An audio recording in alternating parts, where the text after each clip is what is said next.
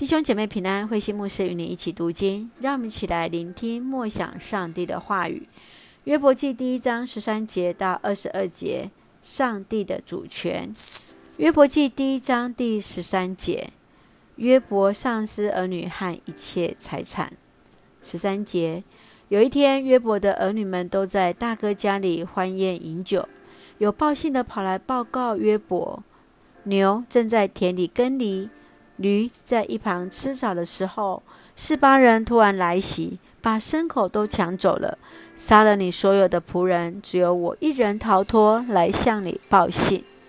他还没说完，另一个仆人跑来说：“雷电从天而降，击杀了羊群和牧羊人，只有我一人侥幸来向你报信。”他还在说话的时候，又有一个仆人上来说。迦勒底人分三队袭击我们，把骆驼全部抢走，又杀了你所有的仆人，只有我一个人逃脱，来向你报信。他还没说完，另一个仆人跑来说：“你的儿女们正在大哥家里欢宴饮酒，有暴风从旷野那里刮来，把房屋吹倒，屋里的人都被压死，只有我一个人侥幸来向你报信。”于是约伯起来。悲伤地撕裂自己的衣服，剃掉头发，伏在地上敬拜，说：“我空手出生，也要空手回去。上主赏赐，上主又收回。上主的名应当受称颂。虽然有这一切遭遇，约伯并没有犯罪，没有责怪上。”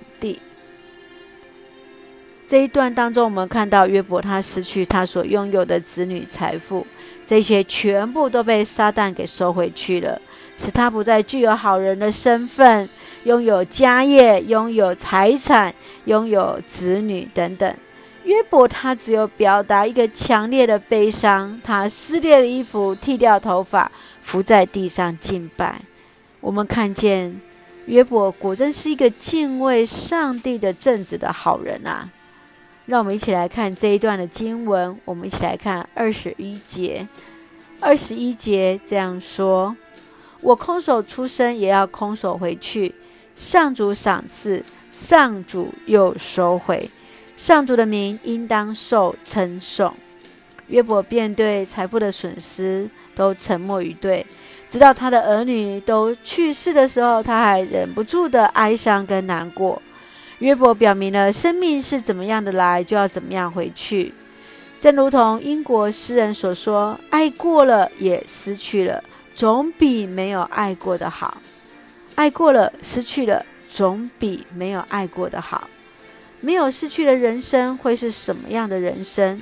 面对突然而至的这一些的令人难过的事情，没有心理准备的时候，你要怎么样去面对呢？”接下来我们看二十二节，虽然有这一切的遭遇，约伯并没有犯罪，没有责怪上帝。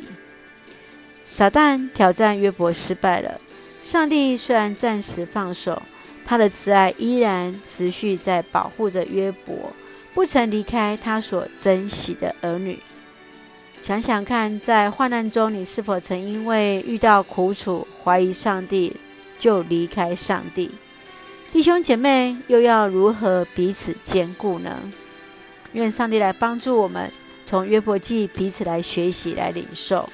正如我们今天所要读的经句，约伯记第一章二十一节到二十二节这样说：“我空手出生，也要空手回去。上主赏赐的，上主又收回。